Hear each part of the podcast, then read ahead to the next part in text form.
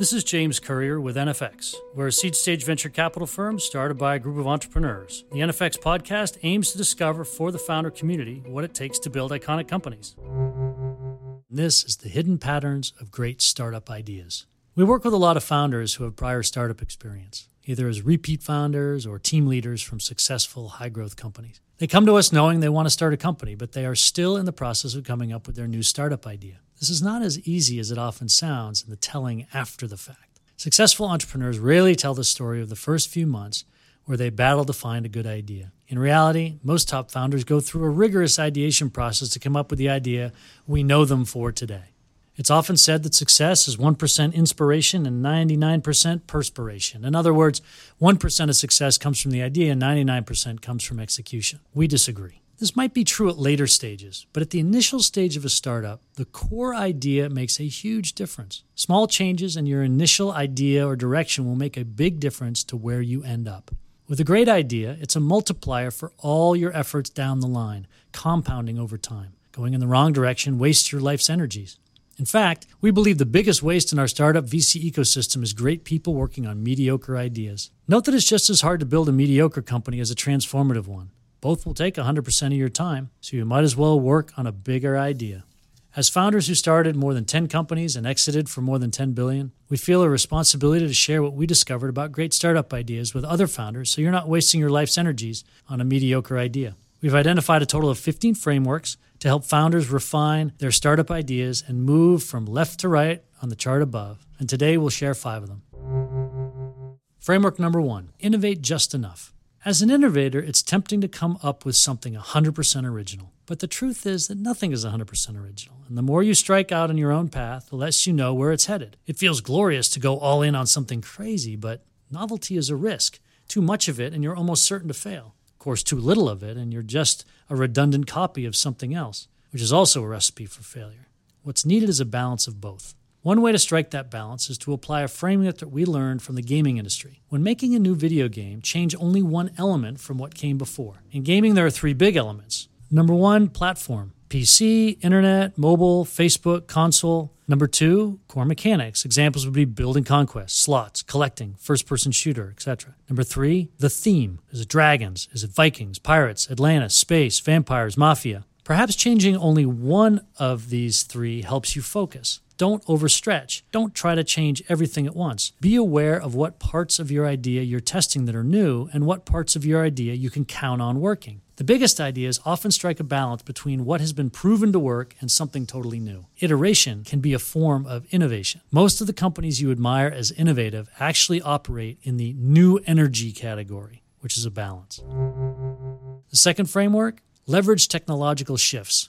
Without a big tech shift underlying your idea, it's less likely to be a breakout hit. Enabling technologies matter in timing your startup idea. Can you identify what technology has changed in the last 3 to 36 months that will let you create a new product, a new experience? Examples to spur your thinking. For ride hailing, paying for taxis was commonplace, but the advent of the smartphone allowed Sidecar, Lyft, and Uber to show you a car coming to you on a map in real time after you ordered it with the tap of a button. It also allowed frictionless, instantaneous in app payment so that you didn't have to get out cash or a credit card. Another idea wealth management. The very wealthy have always been able to afford to pay people to manage and invest their savings. But financial APIs in the late aughts let Wealthfront extend a similar service to people with about $10,000 of net worth instead of 5 million. Or video sharing. Video hosting has been around for a long time, but broadband penetration in 2007 set the stage for YouTube's breakout success. Before that, YouTube wouldn't have been viable. Look for a new product experience in proven areas that is only possible recently due to a recent technological shift. Framework number three take more risks. This is a framework that originally came from Howard Marks of Oaktree, which I learned via Andy Rachleff of Wealthfront. Marks realized that many of the biggest ideas both identified some new truth while at the same time being non consensus ideas, meaning most people didn't think they looked like good ideas at the beginning. Such contrarian ideas allow you to compete in a less crowded market, and thus they give you a greater ability to take market share and win before others catch on. This is particularly helpful in network effect businesses and in consumer businesses. Doing something that looks stupid or like a toy can turn out to be prescient. Test your ideas against this framework.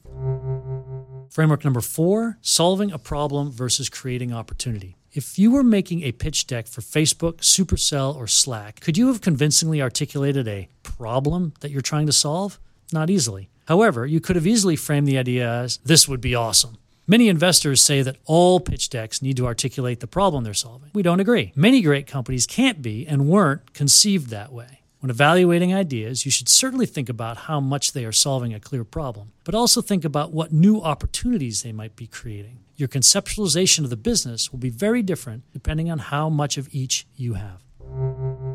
Framework number five market risk versus execution risk. Market risk is when you don't know if anyone will want what you are building. Execution risk is when you don't know if you can execute at a world class level on the idea. Twitter is an example of a successful company that took on market risk. Would people really want to broadcast 140 characters to whoever happened to be listening? Turned out they did. But even after Twitter found a market, they still had to deal with execution risk. Could they keep the site up at such scale? They barely managed it, so it happened to work out. SpaceX is an example of a company that took almost no market risk. Elon Musk knew that there were many potential clients who would want to buy trips to space for satellites. Rather, SpaceX took on a huge amount of execution risk. Could a small team with only a few hundred million dollars in financing actually send payloads to space? Second time founders and their investors often have more confidence in the founder's ability to execute, so they are willing to face down incumbents and competition in a proven market, betting on their ability to execute better than existing players. These ideas carry clear execution risk and less market risk up front. An example of second time founders going after execution risk only are things like the new full stack companies taking established businesses head on Lemonade and Insurance, Honor and Home Nursing, Compass and Residential Real Estate Brokerage, etc. First time founders often need to avoid incumbents and direct competition in order to get going, and thus they target unusual, non consensus ideas. They're likely to take on more market risk initially as a result, but companies with initial market risk will eventually face execution risk as well at a later stage. Evaluate your ideas to see how much of each of these two risks it takes on and which you are better suited to solve. Get aimed in the right direction.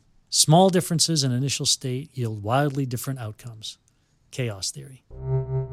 We'll be writing more about startup ideas in the coming months, but our hope is that the frameworks we shared here will help both veteran and first time founders navigate their idea space, even if we can't work with them directly. Guidance, insight, and pattern recognition from VCs was always helpful to us in our own journeys as founders, and we'd like to pay it forward. NFX has 10 more frameworks that we use to help founders navigate toward better ideas, both before they launch as well as when they're already in flight. We're creating a group of top founders to discuss these frameworks in small, private forums so we can work with founders directly in order to find ideas that best fit both them and the market. To get more articles like this and join the forum, go to nfx.com.